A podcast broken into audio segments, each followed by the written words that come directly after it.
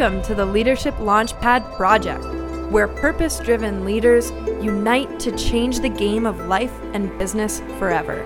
Here are your hosts, Susan Hobson and Rob Kalwarowski. Welcome to the Leadership Launchpad Project. I'm Rob Kalwarowski. On this week's episode, Charlie Sull, the co founder of CultureX, joins the show. Charlie talks about his research which analyzed 34 million Glassdoor reviews with artificial intelligence.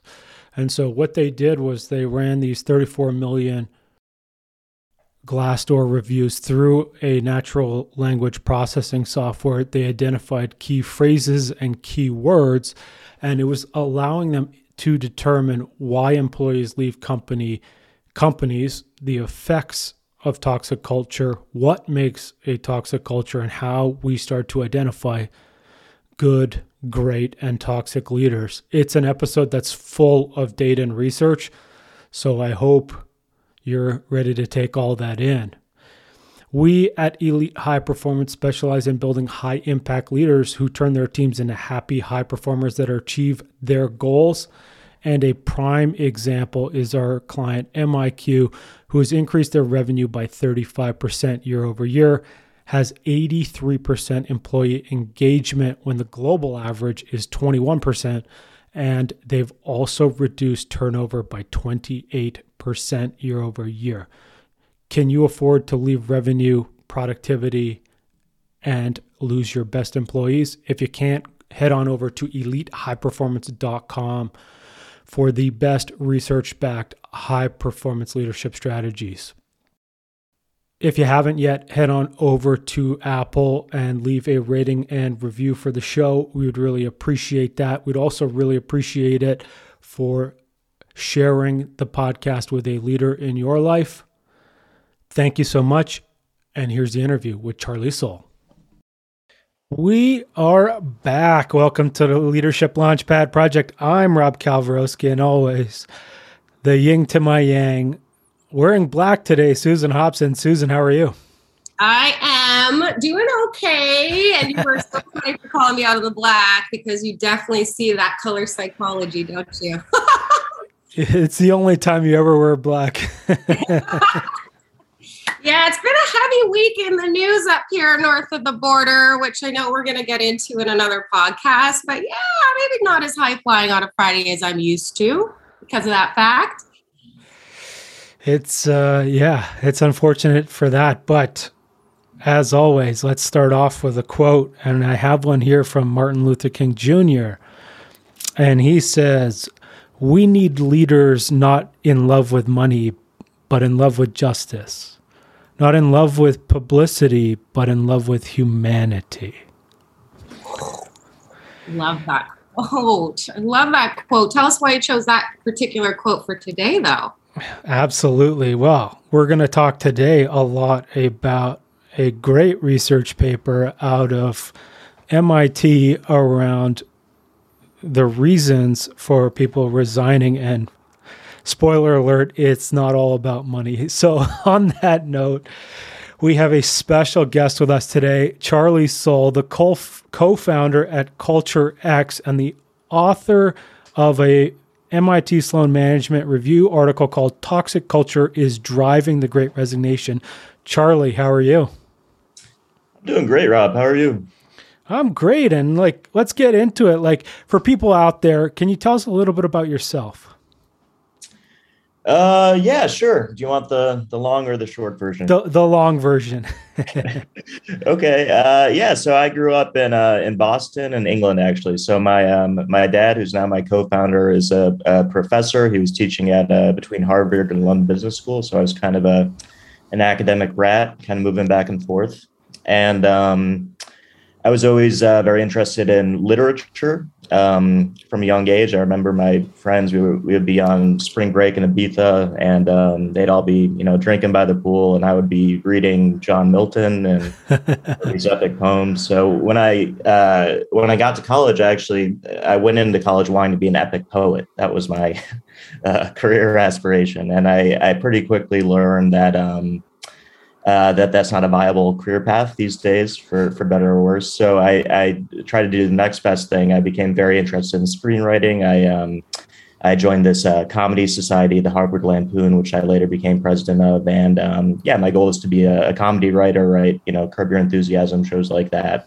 So I went out to Hollywood for a couple of years, tried to do that, um, got an agent, got pretty close to a couple of jobs, but it, it didn't work out um, as quickly as I liked. So I, I kind of shifted gears. And then fast forward a few years, now I had um, uh, co-founded this uh, boutique strategy execution firm that um, so we are uh, working mostly with uh, senior leadership of very large companies and um, we did you know ton, tons of these engagements helping companies become kind of more agile improve their strategy execution a couple uh, strategy development projects things like that uh, but the day everything kind of changed for me career wise is um, we were doing a, an engagement with the uh, the senior leadership of the Gates Foundation, and this was a little bit different for us because most of our clients were these really big companies, Fortune 500 companies. They they had you know a lot of uh, publicly available information about them, so it was relatively easy to prepare for one of these engagements because you knew so much about the company. Uh, with the Gates Foundation, it was different. They're a smaller organization. Um, and uh, they're private, so there's there's not too much you can learn about them on the internet. The one resource we had, and we were just experimenting with this, was kind of the new days of this, uh, was Glassdoor. So we we found about um, 100 or 150 employee reviews about the Gates Foundation on Glassdoor, and uh, Don and I, my uh, my father and co-founder, we uh, we just kind of manually coded them, looking for uh, you know, all these academically rich topics, psychological safety, empowerment, bureaucracy, all these things that might be uh, culturally relevant and also strategically relevant. And uh, this was a new thing for us, so we were a little bit, you know, worried would this approach work? Would this add value? Uh, we we presented, and um, the first thing they said was, "We'll, stop you right there we actually just did a large culture uh, a, a, culture engagement um, to investigate our culture. This was a, a, major endeavor. It was you know a mid six figure engagement. So we we think we already know about culture, but you know go on. So so we were like oh, crap. All right. So we we presented we, from this last analysis. We had found five uh, cultural salient topics that we thought might help them, and we presented the topics. And at the end, they said well, that's kind of interesting because this large engagement we did actually found uh, four topics, and they were the same topics. And actually, now uh, we're kind of worried that we missed out on this to- this fifth topic that you found on Glassdoor. So um, we thought, hmm, that's kind of interesting. It, it, seems like you can, if you can understand um, the employee voice, their natural language, when they feel safe speaking up about the company, you can actually uh, find these insights that can be incredibly valuable to to organizations. So we um, tried this out in a couple other clients, and we got pretty similar results. It was, um, uh, yeah, it, it it added a lot of value. So the next step was what if we could do this at scale? Because it, it's very time consuming, you know, to, to read through all these class reviews and code them into these topics and find insights to them what if we could build a machine that could do it for us? And this, I found this very, very interesting, right? So this kind of reawakened this this interest in language that I always had, but now it wasn't uh, creative writing; it was kind of the opposite. It was it was a machine uh, learning how to uh, to kind of think like a business school professor, basically. Um, so Don and I became very interested in this, kind of obsessed by this, and we struck up a relationship. We we uh, we were friends with the uh, the chief economist at Glassdoor, and we struck up this relationship where they gave us um, their data, and we used their data as well as some other data sources um, to uh, create a project called the Culture 500, which is what uh, this this research you were talking about stems out of. All our research stems out of this. Um, it's the uh, the largest uh, systematic study of uh, organizational culture ever conducted.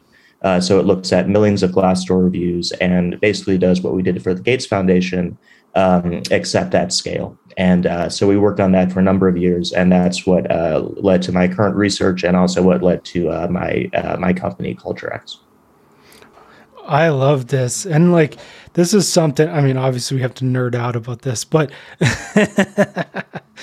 um, but like let's talk about that a little bit. Like what were some of the things that you noticed, like especially in your first one where you're like literally looking through manually the reviews? There's so much. I mean, it's uh, it's hard to know where to start. I mean, so CultureX measures hundreds of different cultural topics. Employees can speak about a very, very wide uh, range of topics. But I, I guess what I'll say is some you can tell even just reading them some of these topics matter more than others and we've we've actually proven that this is actually related to, to this research paper that we're, we're doing now um, when you look at the impact that a topic has on the overall Glassdoor rating, some some topics have a much higher impact than others. So uh, employees can be critical about the company in a hundred different ways, right? They can say it's too bureaucratic, not innovative enough, not you know pet friendly enough. They can have a variety of complaints. Um, most of these criticisms aren't going to have a significant dent on the Glassdoor rating. Compensation, for instance, very, very frequently mentioned, but it doesn't tend to have a huge negative impact on the Glassdoor rating, slight, slight impact. However, there, there are a special uh, group of topics that we call the toxic five, um, where it's very different. And you can actually just tell this just simply by reading the reviews and connecting to the reviewer on a human level. When reviewers mention these uh, topics of toxicity, you can sense a strong, uh, visceral, uh, emotive negative reaction. And this plays out when you do the analysis systematically. It turns out that um, these handful of topics, the toxic five, um, have a very significant uh, negative impact on uh, on overall company rating. And may I be so bold as to ask about the toxic five, Charlie?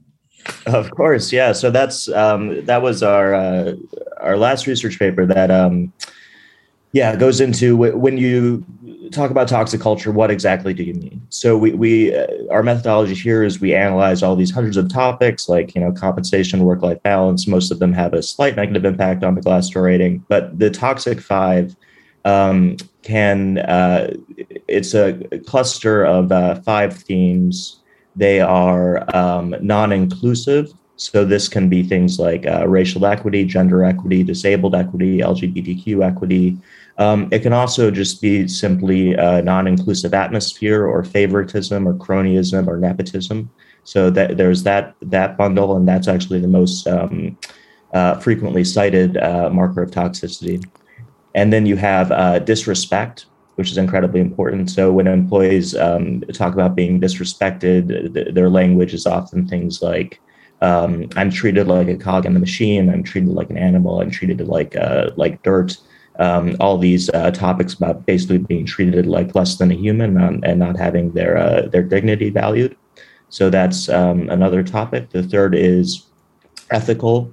And um, this is um, a word employees frequently use here is shady. The, the company is shady, management is dishonest, um, and it can go all the way to things like regulatory uh, noncompliance and um, outright fraud. You actually um, it's actually very interesting. If you look at the Glassdoor reviews of Wells Fargo um, from, from even a couple of years before the scandal broke, you, you could predict um, that there was something very fishy going on in that company just by looking at employee reviews because topics like regulatory compliance and ethics were completely out of uh, out of line with the industry. Um, so that's ethical, and then uh, there's uh, cutthroat competition. Um, so this is um, basically normally the the environment is so political or just generally unconducive to collaboration. So a lot of these uh, quotes are things like. Um, my coworkers are uh, out to get me, or there's a lot of gossip in the organization. Um, uh, I get stabbed in the back. A lot of politicism, uh, things like that. Just a very, a very unhealthy form of uh, collaboration. And then the fifth is just outright abusive behavior, which you see too much of on Glassdoor. It's things like, you know, the manager yells at me, the manager is a bully, the manager is a jerk, um, things like that. That's is it fair fair to say, sorry, Rob, that, that the thing that connects all of those things is the way that they make their people feel? Yeah, I, I think um, that's definitely an aspect of it. I mean, one way to think of the toxic five is these are a series of criticisms you have about the company that you take home with you right so if you you know if the company's too bureaucratic you could just go home at the end of the day and it's not going to really affect you that much on an emotional level but if you've been disrespected at work or you feel like your coworkers are out to get you that's something that's going to um, take its toll on you even after you leave the office and actually one of uh, there's a lot of research um, that uh, experiencing a toxic culture can increase the risk of major disease, so things like heart attack, cancer, very serious diseases, um, by 33 to 50 percent. So this, yeah, this this comes home with you. Yeah, it's actually something. Yeah. I know what you're saying. We had to ask because it connects to what we're we're trying to prove on this show, right? Which is that how we treat our people relationally matters, right? How we make them feel. Sorry, Rob, go ahead. No, I was just I was just digging into that research myself, and I found a a paper out of uh, University of Southern Australia, I think. Um, but they they had a, some research saying that toxic culture is increases depression by 300% and also increases your risk of stroke and heart attack or death from stroke and heart attack. So it's it's all aligned there, and yeah, it's something I think we all kind of realized, but now that we're starting to see the actual impact, it's yeah, it's horrifying. Yeah, I mean it's a epidemic that people don't talk about that much. I mean, by our estimates, about 10 million Americans, maybe more than that, experience the toxic culture every day. Wow. And so maybe let's go there. Like 10 million Americans, like how many companies is that roughly? Well, every company, every large organization experiences toxicity to some extent. It's, it's a spectrum. So even uh, we like to use the example of St. Jude Children's Hospital, which I have nothing but nice things to say about their culture. It's it's literally saintly. I mean, its uh, employees are very happy there um, it, we actually did a, a, feature called the Culture Champions, which looked at one of the healthiest cultures in America. They were one of them. Um, basically, very very strong culture. Even there, um, about uh, two or three percent of their employees, which you know amounts to hundreds of people, um, experience toxicity. So even if you have, um, and we can talk about kind of the the factors that go into fixing a toxic culture and creating a healthy culture, but even if you get a lot of them right, for instance, you know, senior leadership does a good job, they instill the right values, distributed leaders are for the most part good, social norms are healthy, um, and so on. In large organizations, you can still have these pockets of toxicity that'll affect, you know, a, a non-significant portion of the population. Yeah, I love that. Yeah, go ahead. Oh yeah, so it, it's something that affects every every single, uh, at least large organization, and uh, it actually affects small organizations more than a large organization. So you, you see um, when you study toxicity by uh, organization size, when you when you have very uh, small organizations, so say one to about fifty people, the toxicity is relatively low, and we think what's going on there is it's there's kind of a uh, a family effect. Everyone knows each other. They're pretty close social bonds, so you're maybe have less toxic behavior. But then uh, the the uh, danger point sort of is when you get to kind of the hundred to five hundred uh, person size. That's where you see uh, toxicity spiking. And we think what's going on here is when you have that size of a company um, these social bonds kind of erode a little bit. You can't necessarily know everyone in the company, or at least know them well. And you also haven't installed these uh, guardrails like a professional HR department that's going to curb some of this toxic behavior. So, um, actually, it's it's that size of company where uh, toxicity is most pronounced on on average. Um, and then once you become a larger organization, once you get to the you know thousands or ten thousand uh, plus uh, size um, then you see a real reduction in toxicity. And we think what's going on there is because you have, um, you know, you, you've just become, you've installed better processes, better human resource processes for dealing with, um, uh, with bad behavior. But even for very large companies, you see incredible variance at the company level. So um, for the Culture 500 sample, which is uh, more than 500 of the largest employers in America, uh, you see levels of toxicity varying from two or three percent of employees are citing this negatively uh, to, in a couple of cases, 20 or 25 percent of employees are citing this negatively. Wow, these numbers are nuts. The policies that let's talk about how we start to intervene on a toxic culture if we know that it's actually going on behind our gates. Where do we begin? It seems like such a daunting prospect, I know, for a lot of the leaders that I work with when this very topic even comes up. Yeah, so this was actually um, what we were writing about in our forthcoming paper, and our, our methodology here is um, large scale literature review. So we looked at um, over a thousand uh, studies of toxicity and how to fix it and and synthesized them. And the, the research is actually pretty clear. So toxic culture is it's hard to make an impact on this on an individual level, right? So if you have a manager who's being disrespectful to you, you can you know go tell your HR representative. Maybe they'll deal with it. Maybe they won't. Um, what we're more interested in is how do you change this on a systemic level? And in order to do that, you have to get a couple of things right. So it's it's an interdependent series of relation of uh, relationships based on uh, the absolute top team, normally the CEO, him or herself.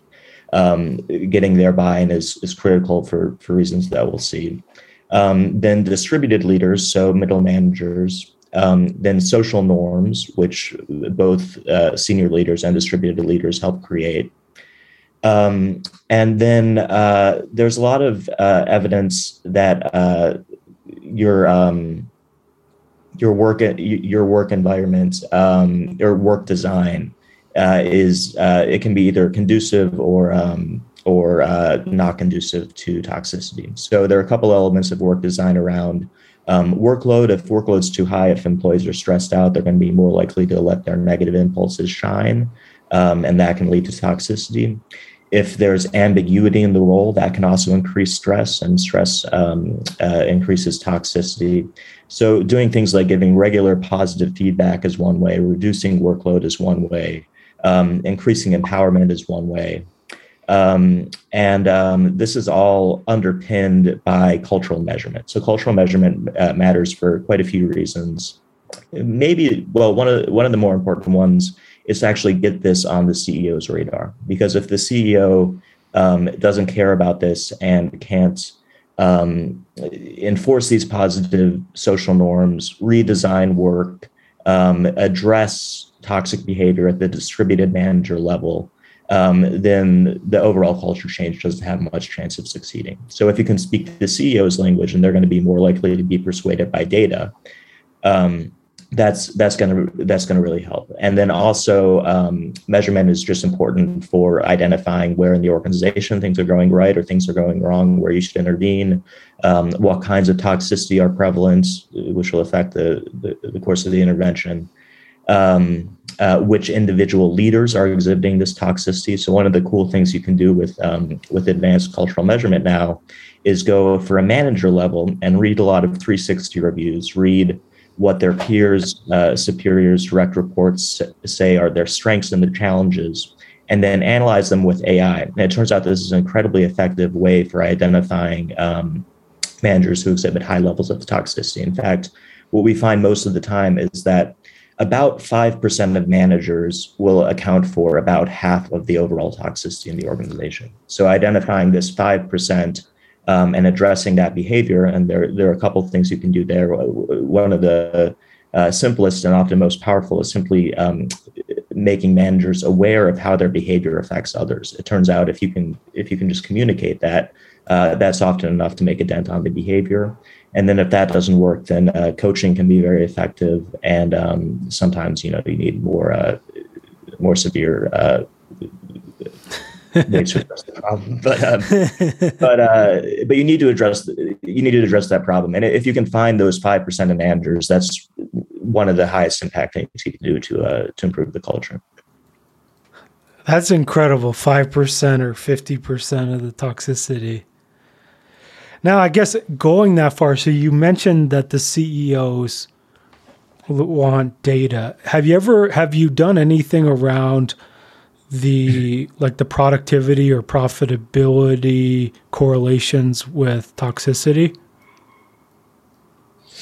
Yeah, I mean, there, there's a very, very strong business case for toxicity. So I, I would say the well, there's often also an ethical case, but yeah, for the business case, um, the two strongest things one toxicity is as we can discuss a couple of papers ago is the number one driver of attrition during the great resignation. So it's a huge huge driver on attrition.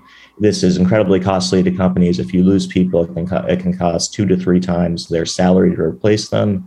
Plus you you know you, you lose their knowledge. It, it, it disrupts the company. It's just very disruptive and costly. And um, two toxicity is the number one uh, negative driver of, of Glassdoor reviews. So this matters for um, your employer brand. If you're wondering why are you, you know, getting all these one and two star reviews on Glassdoor that are stopping people from uh, wanting to apply to work for your company and accept the job offer, uh, toxicity is the number one culprit almost always. And um, uh, yeah, so it matters for employer brand, it matters for talent attraction, but also uh, last reviews are indicative of overall employee satisfaction, which is closely linked to engagement. And you know, there's there's all sorts of research about engagement and, and profitability and productivity and so forth. We definitely have seen that, hey, over the last two years, talking about this theme here on the show.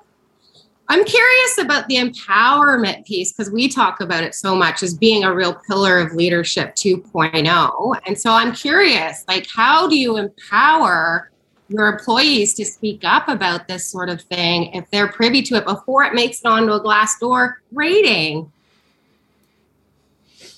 Yeah, well, psychological safety is, um, I mean, there are two things going on empowerment and psychological safety. Psychological safety is very very it, it's kind of the secret sauce of culture. So uh, a lot of times people ask me what's the most important cultural thing to get right? I always say there is no right there is no right answer in every situation. It depends on the company's situation which is true. That's our approach.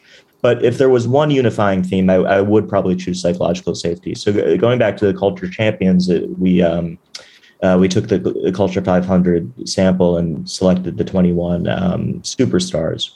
And when you look at uh, across all different facets of culture, so some of them succeed more on the employee experience, integrity, um, respect, and so forth. Others succeed on uh, on uh, you know agility, innovation, performance, and so forth.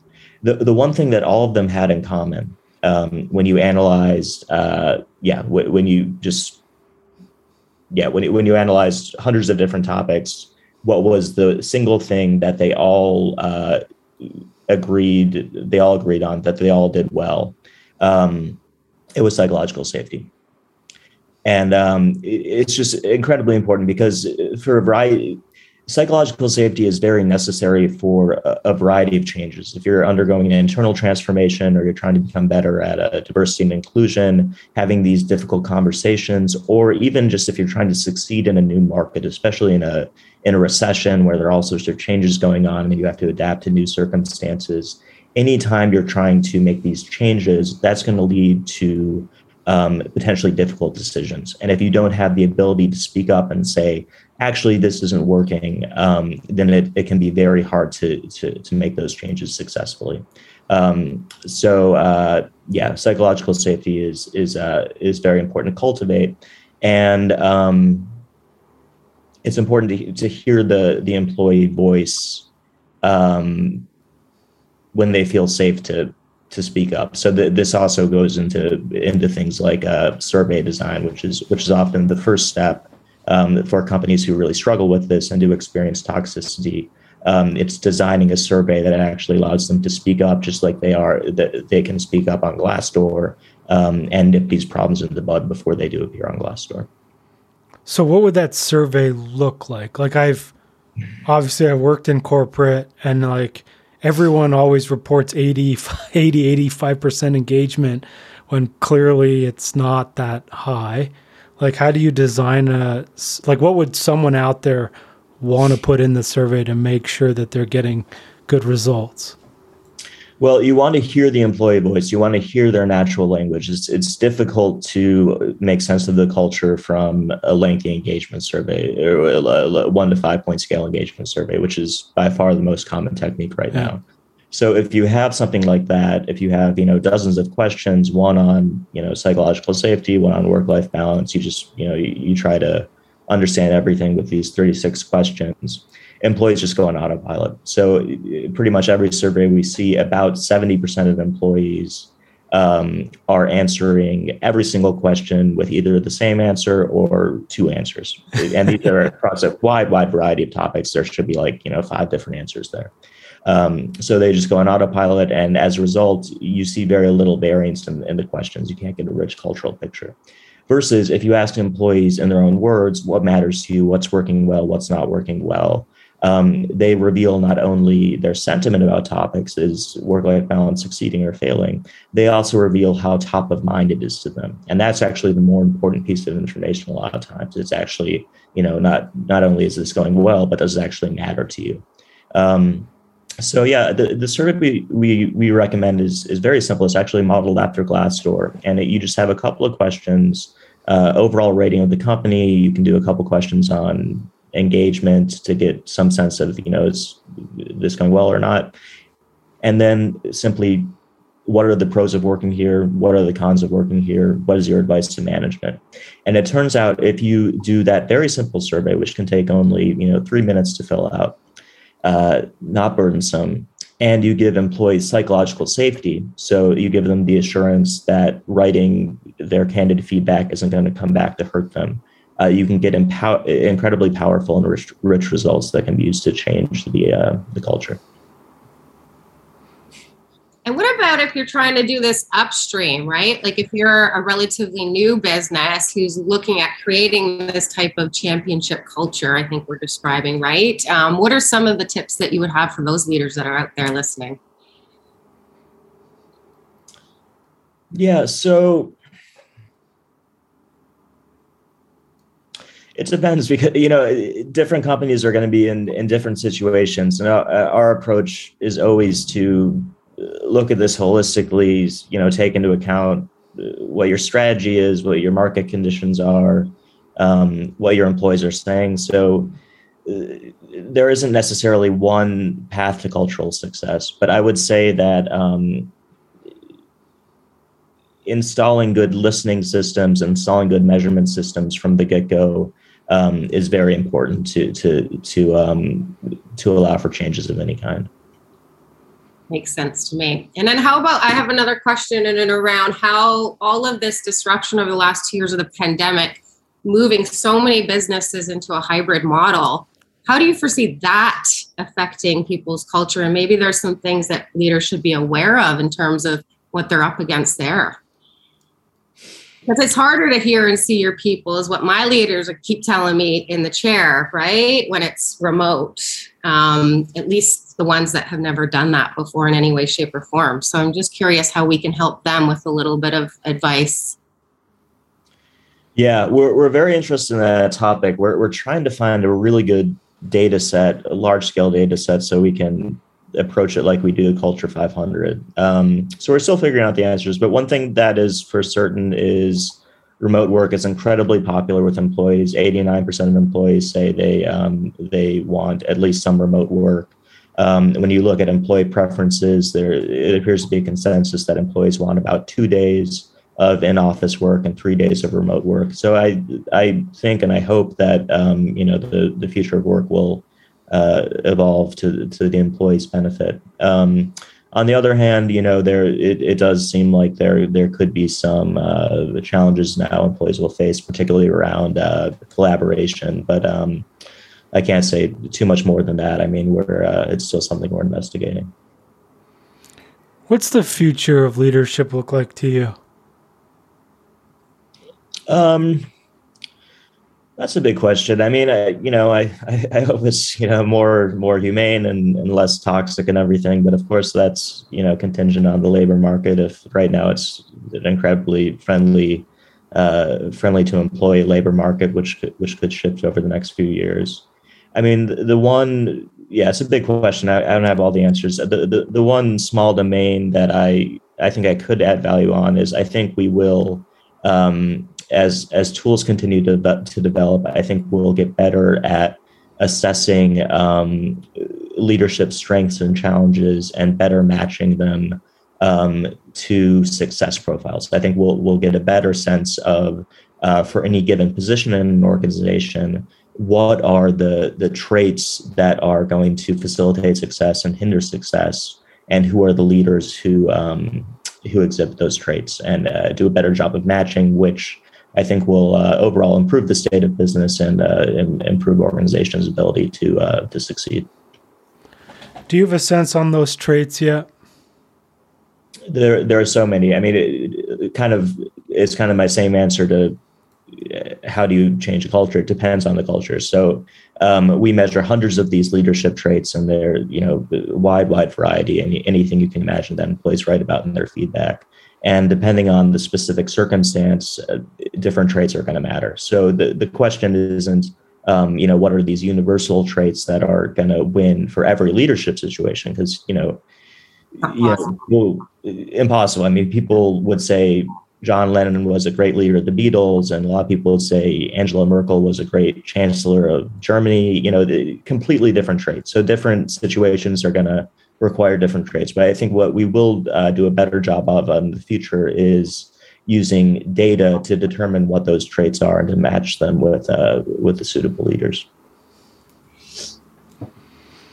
Makes sense to me we got to ask while we have you here. This is our favorite question, Charlie. What do you want the legacy of all of this incredible game changing research you and your father are doing over there at Culture X to be? I want to improve so many cultures for so many employees that they will write songs about me. First day, Rob. We've never heard that one before. write a poem. write a poem about me. No, I love that. And Charlie, for folks out there, if they want to engage your work at CultureX, where can they find you? Uh, CultureX.com. And what, what does your typical engagement look like? Um, so a lot of times we'll uh, we'll start with a culture diagnostic because no two cultures are alike. So we'll um, we'll analyze uh, different types of employee data. So this can be external data, or it can be an engagement survey or 360 reviews, and uh, we'll analyze that text at scale with with the insight of a business school professor, and then. Uh, depending on the various objectives, common objectives include uh, increasing retention, increasing engagement, uh, aligning culture to strategy, becoming more agile, becoming more innovative, um, what have you. Depending on those objectives, we uh, we find ways to uh, to achieve the objectives based on employee feedback. I'm, I'm, sorry, I can't be more specific than that, but our, our engagements uh, they vary a lot. No, I love this. And yeah, for folks out there, you can find culturex.com. We'll also drop Charlie's LinkedIn in the podcast notes so you can connect with him there. Susan, is there anything you want folks to take away from today? I love this interview. Awareness comes before intelligence. You can't solve what you don't acknowledge, folks. And hello, if you're going to start acknowledging what's going on in your culture, of course, you got to measure it. And now we have a resource for that. I'm so, so happy we brought Charlie in today. Thank you so much for breaking that all down for us, statistically speaking. That really helps us make the case over here at the Leadership Launchpad Project, right? Yeah, glad to hear it. Thanks, so, thanks so much for having me. Yeah, and for us, please head on over to the Leadership Launchpad Project on your favorite podcast platform and hit subscribe. And if you're looking for any leadership development programs or coaching, head on over to elitehighperformance.com. And for me, what I want folks to take away is that this technology and natural language processing is possible, right? And I spent a lot of my career reading manual work order entries with data. Um, and there's a better way, right? And it's the same thing. It's like setting it up for success, either at the beginning or running those now to get the data you need to make informed choices. And Charlie broke it down for us is like toxic culture is 10.7 times more predictive than money when we're talking about people leaving. And so this is incredibly important, not to mention their personal health, mental health, and all the other stuff. So this is super important. Get on it, folks. Charlie, thank you so much for joining us today. Of course. Thanks for having me. Everyone, thanks for listening, and we'll see you all next week. Bye, everyone.